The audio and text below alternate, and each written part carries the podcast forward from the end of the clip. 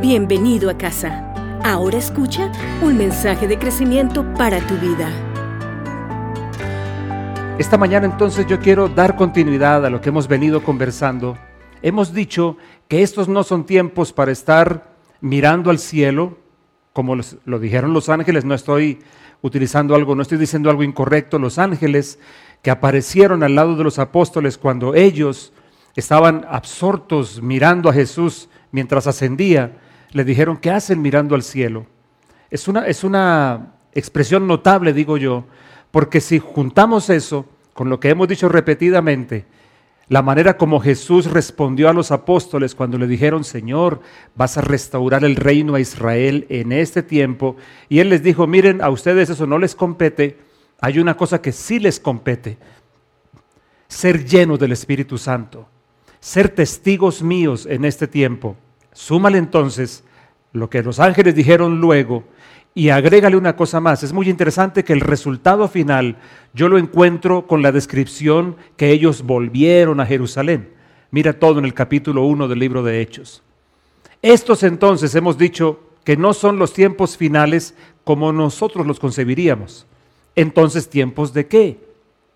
Ya hemos avanzado un poquito en esto.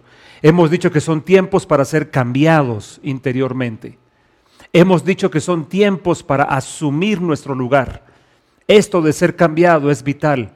Creo que lo he repetido varias veces, que necesitamos los seres humanos y los hijos de Dios en muchos momentos ser como quebrados internamente, para que lo mejor de nosotros comience a aflorar, para que brote de nosotros esa vida profunda que Dios ha puesto en nuestro interior.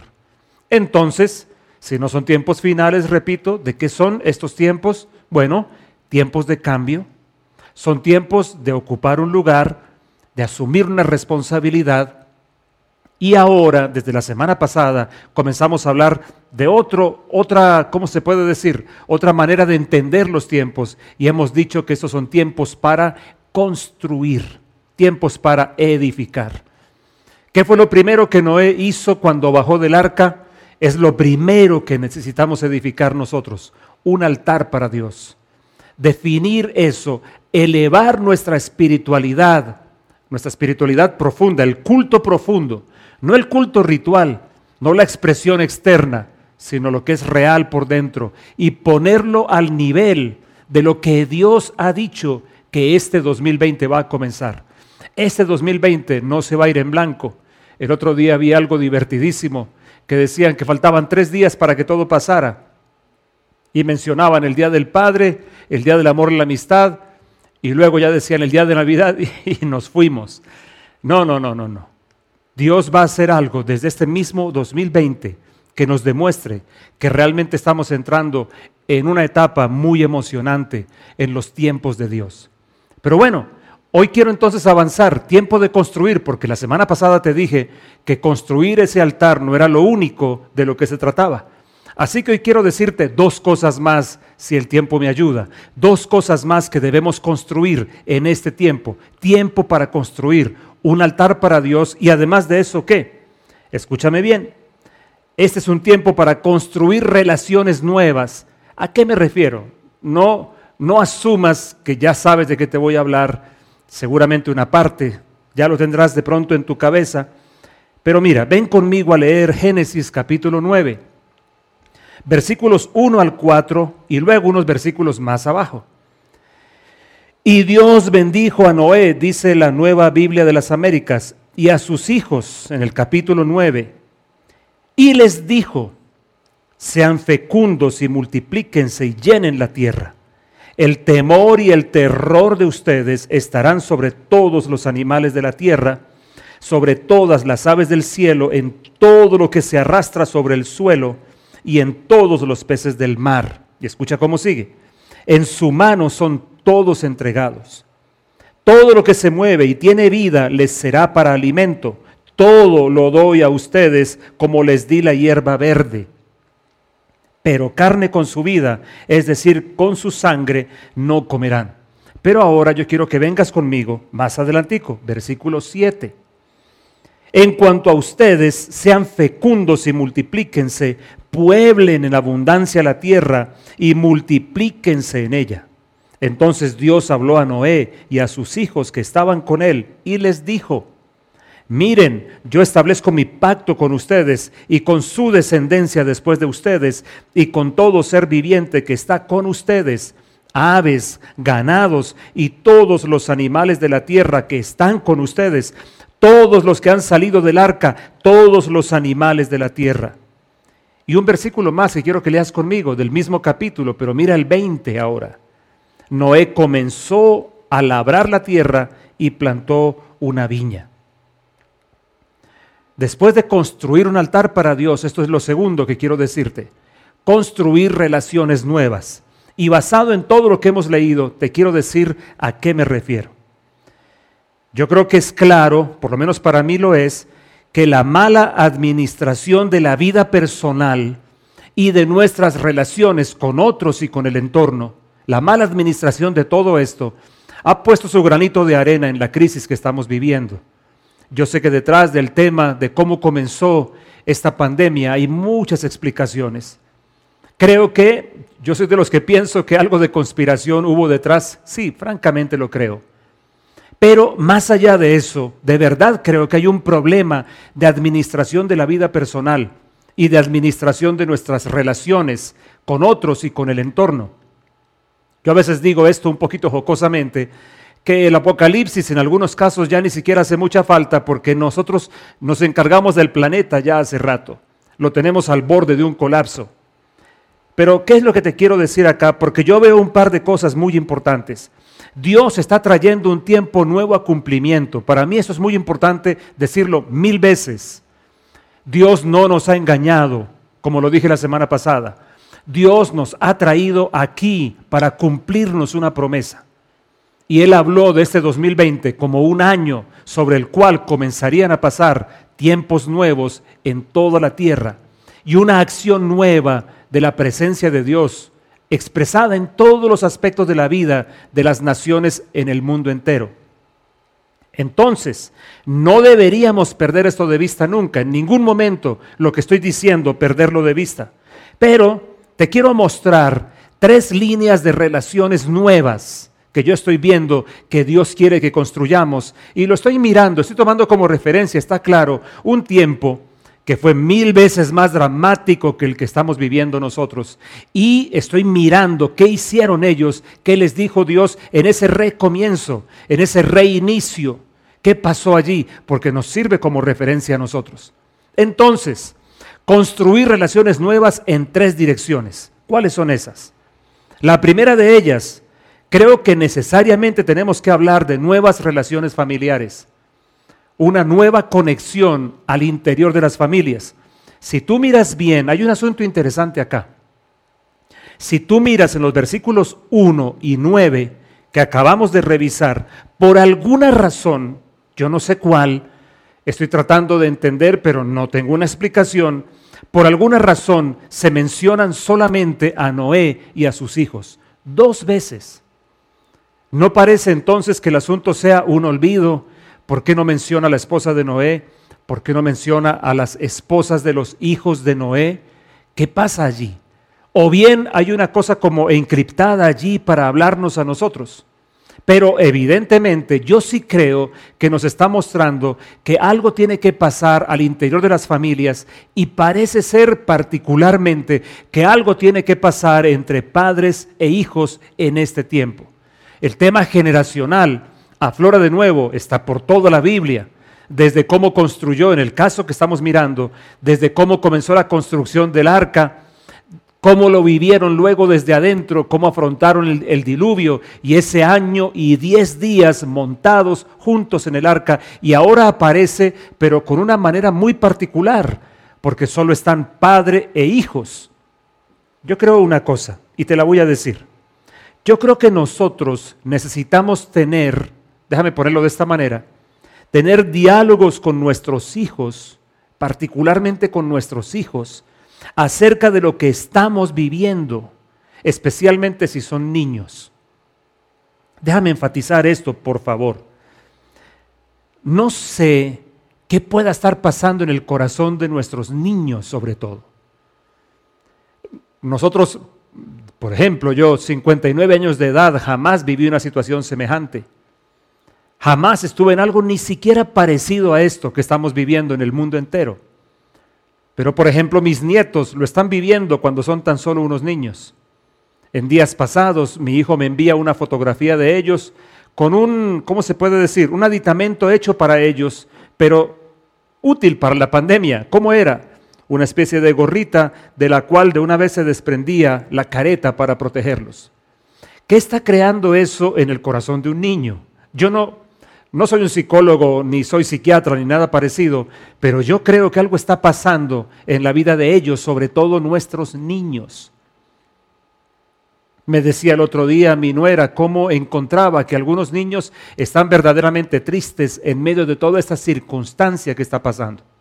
Yo creo que tal parece que hay alguna cosa que hacer entre generaciones cuando pasan momentos críticos, que alguna cosa tiene que decirse, que tenemos que enseñar a los que vienen después de nosotros a entender de alguna manera apropiada lo que está pasando, para que no quede una marca en ellos que no sea correcta, quiero decir, para que pueda quedar más bien en ellos una forma positiva de ver lo que está sucediendo. Y sabes qué, esto que estoy diciendo no es tan traído de los cabellos. ¿Sabes por qué, mi hermano querido? Porque en Génesis 9 se nos narra todo esto. Pero más adelantico, por ejemplo, hay un colapso en la relación familiar de Noé. Hay un colapso increíble que muchos han, han, tratado mejor de explicar de la mejor forma posible y creo que no lo han conseguido del todo, pero una situación muy seria pasa con uno de los hijos de Noé llamado Cam. Repito, se ha explicado de maneras distintas, pero algo sucede allí. O sea que si tú miras bien, se empieza a dar como una cierta cadena por qué Dios le habla a Noé y sus hijos. Otra vez en otro lado, Noé sus hijos. Y ahora aparece Noé y un problema con sus hijos. Pero no solamente sucede eso. Yo quiero como tocarte una campana grande, porque esto pasa en Génesis 9, pero si tú sigues avanzando, vas a llegar a un momento, ¿cómo se puede decir? Lamentable, complicado de entender en Génesis 11. Y en Génesis capítulo 11 tú vas a encontrar otra generación que se levanta, la de la torre de Babel. Entonces surgen mil preguntas, mil preguntas. No era que tal vez Dios quería que de verdad se estableciera algo intergeneracional para poder comprender bien lo que pasaría luego y tal vez eso no se hizo debidamente, no sé, estoy especulando. El hecho concreto es que dos capítulos más adelante en la Biblia se levanta una generación terrible otra vez. La generación que edifica la torre de Babel, la generación que edifica Babilonia, escúchame bien, la generación de Nimrod un gran personaje, un, un icónico personaje de la oscuridad en la historia de la Biblia. Así que yo creo que aquí no hay una casualidad. Y yo sí creo que hay una línea en todo el asunto. Se dice, algunos comentaristas, leí tiempo atrás, que algunos comentaristas hablan de que la generación de Nimrod se levantó con un odio a Dios por causa del diluvio. ¿Pudo ser eso? Probablemente. Dice la Biblia allí que los hijos de Dios vieron que las hijas de los hombres eran hermosas, que tomaron para sí mujeres, que de allí surgieron varones de renombre, pero de renombre en, términos negativos. Digamos que en aquellos días el malo era el héroe. Pero puede que, podría ser mejor, digamos, podría ser que la historia de Génesis 11 tenga una raíz en lo que pasa en Génesis 9 o mejor, en lo que no pasa en Génesis capítulo 9 y capítulo 10 en lo que se altera con Cam, el hijo de Noé? Yo quiero tocar a la puerta de tu corazón para decir, mira a tus hijos por favor y ayúdales a entender bien lo que está pasando, particularmente si son niños, porque es una generación que seguirá y depende de la visión que ellos tengan de lo que está pasando, quizá tengamos o un gran problema o una cosa buena al cabo de ciertos años cuando todos estemos recordando el 2020, que va a ser inolvidable, inolvidable. Cuando en la vida habías imaginado que pasarías un tercio del año encerrado en tu casa, yo creo que eso no había pasado por la cabeza de ninguno. Primera línea de construcción de nuevas relaciones, relaciones de familia. Relaciones que nos ayuden a entender dónde estamos parados, qué estamos viviendo y cómo nuestra conexión generacional es clave para lo que viene luego. Que ellos puedan ver bien lo que está pasando y lo que viene. Yo sigo apartándome radicalmente de los discursos que están poniendo todo ya con plazo, con fecha. Me escribía una jovencita desde Alemania para decir que en su iglesia ya están dando la fecha, ya están calculando la fecha del fin de los tiempos para este mismo 2020. No imagino en ese ámbito cristiano ¿Qué pensarán los niños? ¿Qué estarán pensando algunos? Esto es simplemente una cosa de destrucción y Dios es un gran destructor. Cuando no es así, Dios es un gran edificador. Entonces, primera, primera línea nueva de construcción de relaciones nuevas, familia. La segunda, creo que no podemos evitar ver esto, nuevas relaciones con el entorno, con todo el entorno. El entorno me refiero a otras personas, el entorno me refiero a recursos mismos. Tiene que haber alguna clase de reconsideración y reconciliación. Tal vez podría ser una palabra. Miren que en, todo el relato que leímos, Dios le renueva a Noé o a través de ellos a los seres humanos, Dios les renueva el dominio que Él les había dado a Adán y a Eva al principio.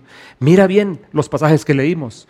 Una y otra vez Dios habla de volver a renovar en ellos su dominio. He puesto mi temor o el temor de ustedes en los animales del campo y un montón de cosas más que Dios les dice. Eso para decir no que el ser humano podía convertirse en el depredador de los recursos, o en un dictador suelo en el mundo, como algunos cuando tienen poder, como que el dictador que todos llevamos adentro, como que aflora. Dale, dale un poquito de poder a alguien y vas a saber qué tiene en su corazón verdaderamente. Eso lo estamos probando con algunos de los líderes políticos aquí en Colombia.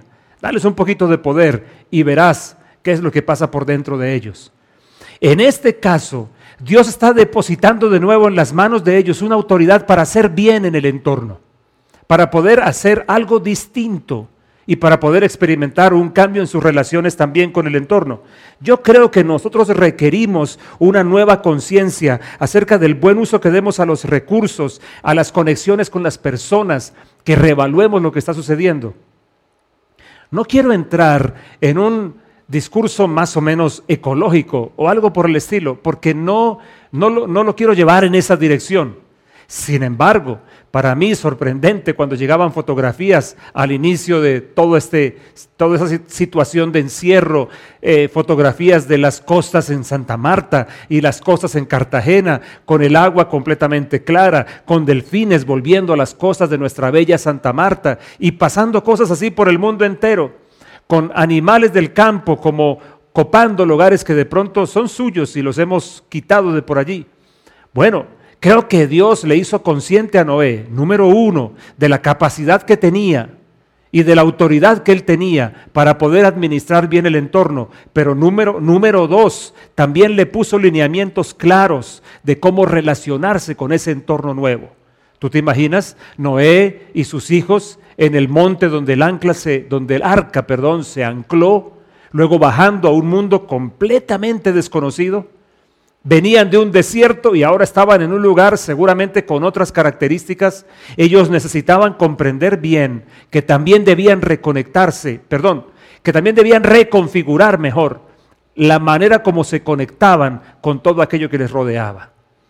Y una tercera línea de nuevas relaciones.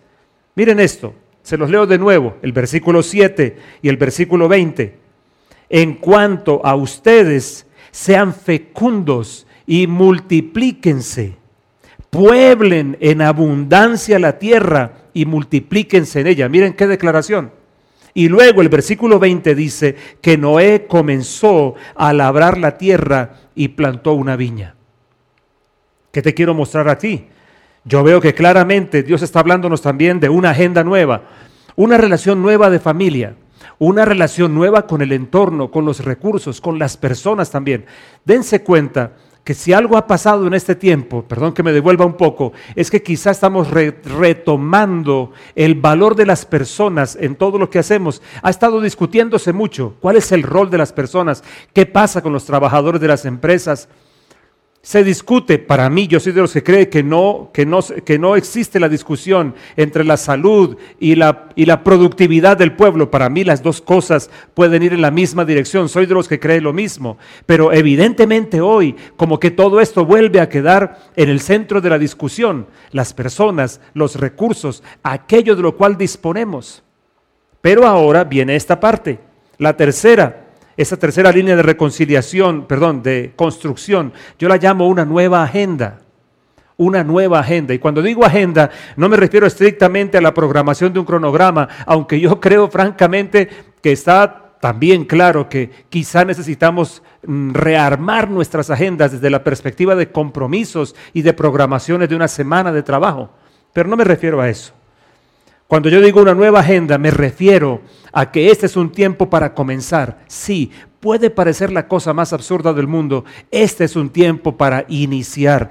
Miren, por ahí me encontré con esta frase de John F. Kennedy. Él decía, en la crisis, sé consciente del peligro, pero reconoce la oportunidad. No hay nada más, ¿cómo se puede decir? O de las cosas más gratificantes para el ser humano tiene que ver con asumir iniciativa, con ser productivo, con ocuparse de sí mismo.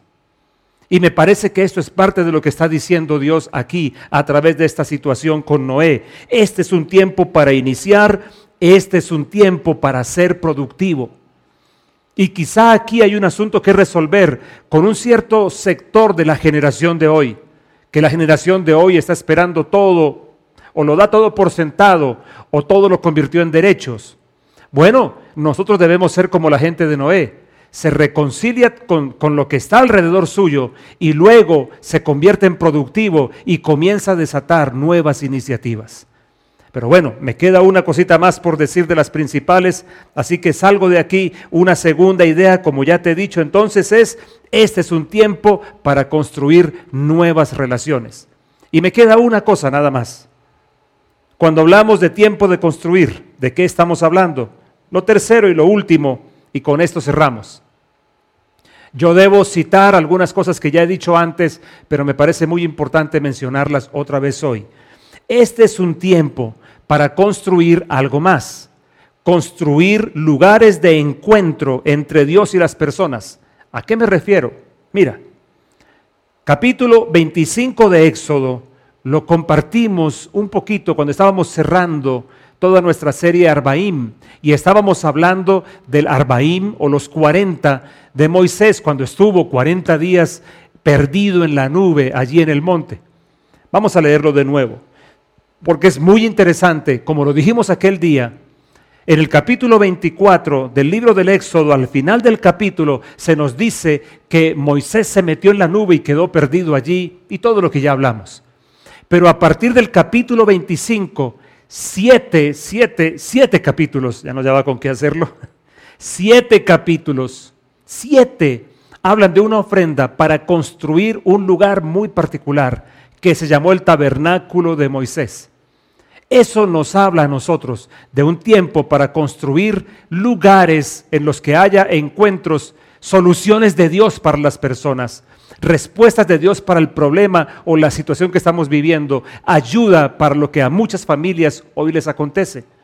Capítulo 25 de Éxodo, versículo 8 dice, que me hagan un santuario para que yo habite entre ellos conforme a todo lo que te voy a mostrar, conforme al diseño del tabernáculo y al diseño de todo su mobiliario, así lo harán. En este tiempo de crisis, lo siguiente que Dios espera que hagamos al salir es ir para construir soluciones. Nosotros los que creemos en Jesús, los que los hijos de Dios, somos los llamados a poder recibir, como lo diría un buen amigo mío, Carlos Valencia, innovaciones del cielo, dice él, me gusta esa frase. Innovaciones del cielo.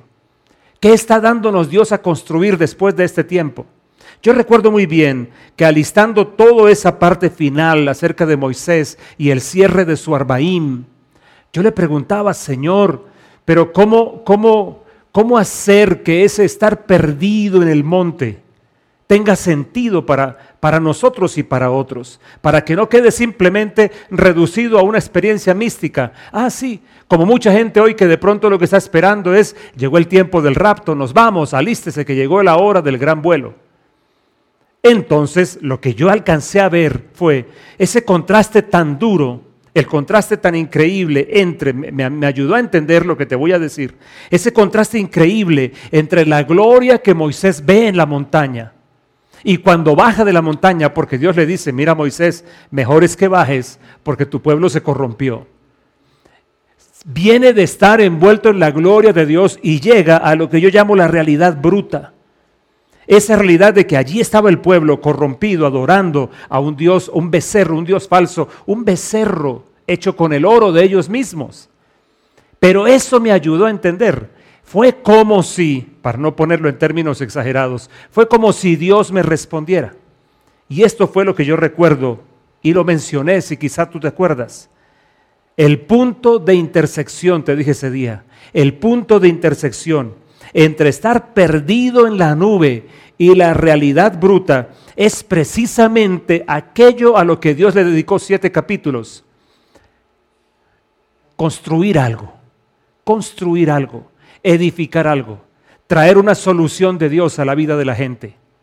Porque evidentemente nosotros nos debatimos entre esas dos realidades, el monte de Dios, los momentos con Dios, donde todo se convierte en una nube de gloria, pero esa realidad bruta, de oscuridad, de maldad.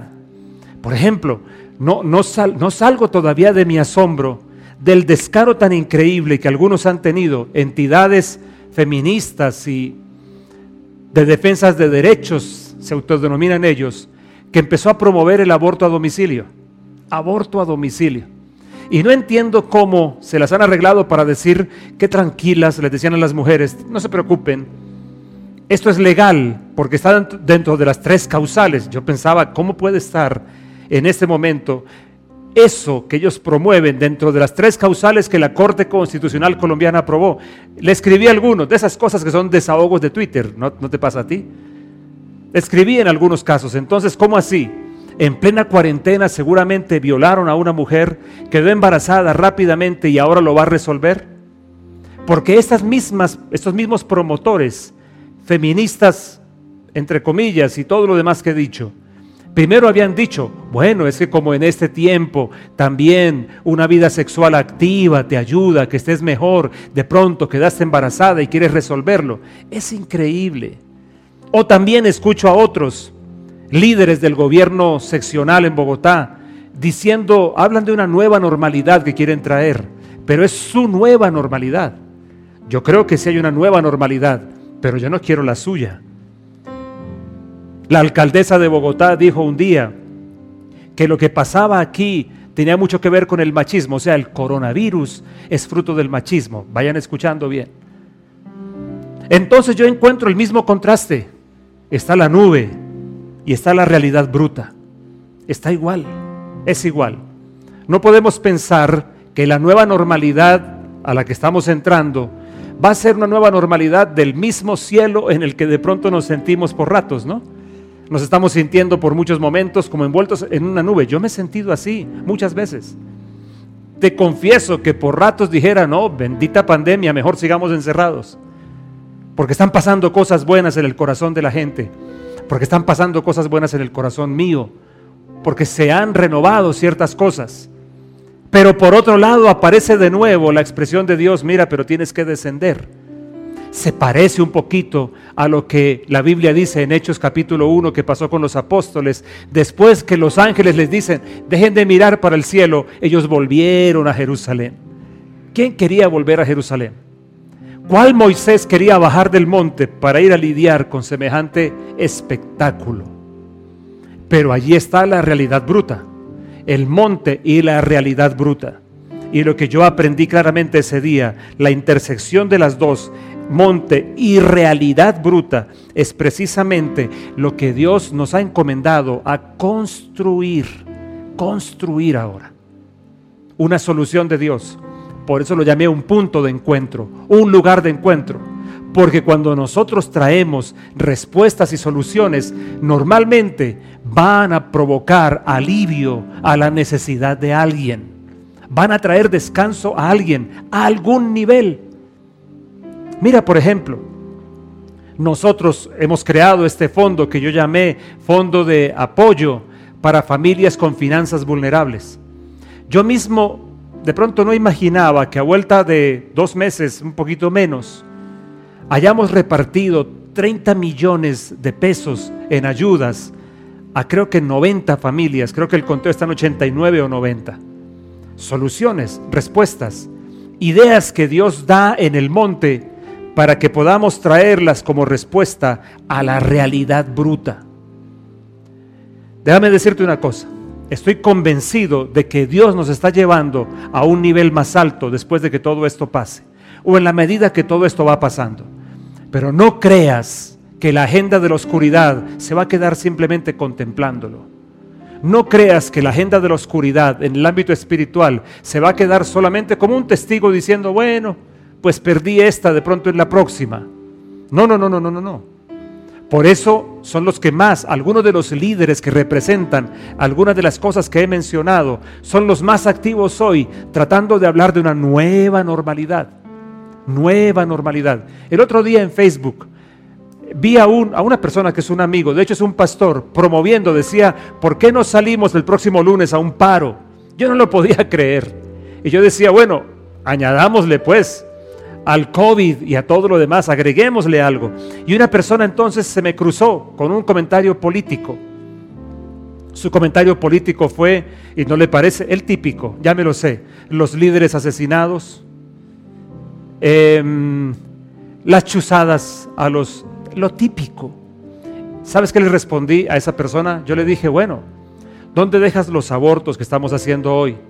¿Dónde estás dejando la violencia que hay en las familias, el maltrato para los niños? ¿Dónde estás dejando el abuso? ¿Dónde estás dejando tantas expresiones de maldad que hay en el corazón, empezando por la tuya propia? Le dije a una persona que ni conozco, pero es que yo sé que todos los seres humanos tenemos una dosis de maldad adentro, que donde abramos un poquito la puerta nos domina. ¿Dónde está todo eso? Le dije. ¿Por qué eso no se protesta? ¿Por qué la maldad del corazón que está moviéndose en todo no es también motivo para pararse frente a ello. Mi hermano querido, esto es lo último que quiero decirte al respecto de tiempo para construir. Dios nos está llamando a construir lugares de encuentro para la gente. Es decir, soluciones de Dios para las personas. Lugares, ideas, emprendimientos, iniciativas. Cualquiera de estas cosas que finalmente constituyan el punto de encuentro o lo que le da sentido a haber estado en el monte frente a la realidad bruta que nos rodea. Bueno, aquí lo dejo entonces a tu consideración, estas tres cosas. Déjame resumirlo. No te olvides que las cosas cambian de acuerdo con la perspectiva desde donde las miramos. Entonces, nadie va a estar dispuesto a avanzar al otro lado. Eso lo dije meses atrás, dos, tres meses atrás casi, cuando empezaba todo esto si tú no le hablas de un futuro bueno que lo está esperando al otro lado. Si simplemente le dices, no se preocupe, eso va a estar es peor luego. No, quizá algunas luchas se van a mantener y dificultades, pero esto va a estar mejor. Estamos a las puertas de tiempos buenos y son tiempos propicios para construir. ¿Construir qué? Un altar para Dios. ¿Construir qué más? Relaciones nuevas. ¿Construir qué más? Respuestas soluciones, puntos de encuentro para mucha gente que está necesitada en los más diversos ámbitos. ¿Qué te parece si oramos para terminar entonces en esta mañana?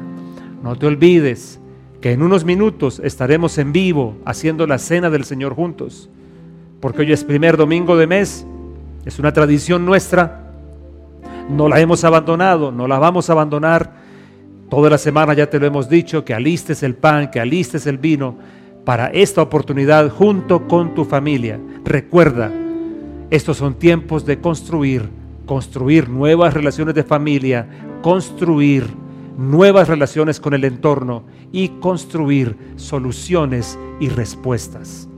Y todo eso es posible.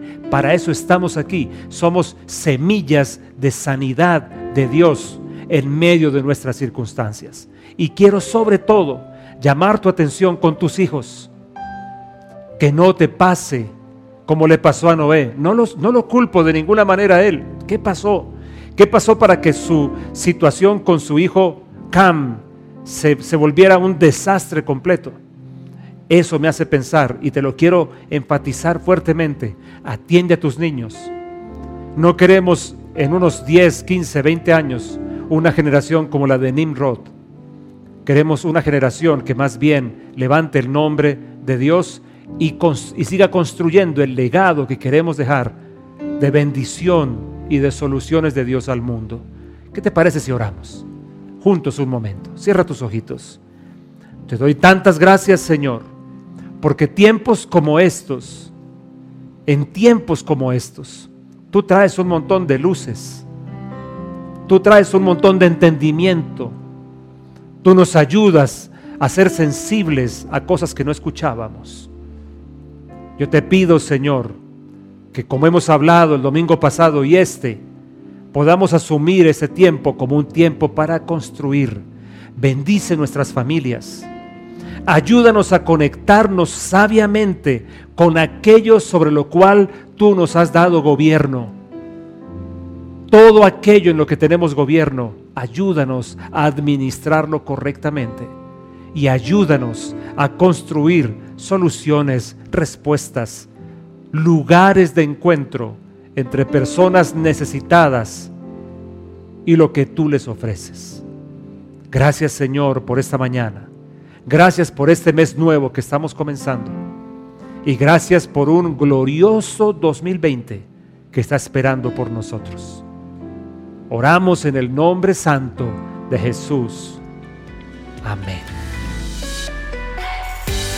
Esperamos que hayas podido experimentar la presencia de Dios por medio de este mensaje. Para escuchar más, ingresa a la nube.iglesialacasa.co o a través de lacasa.co.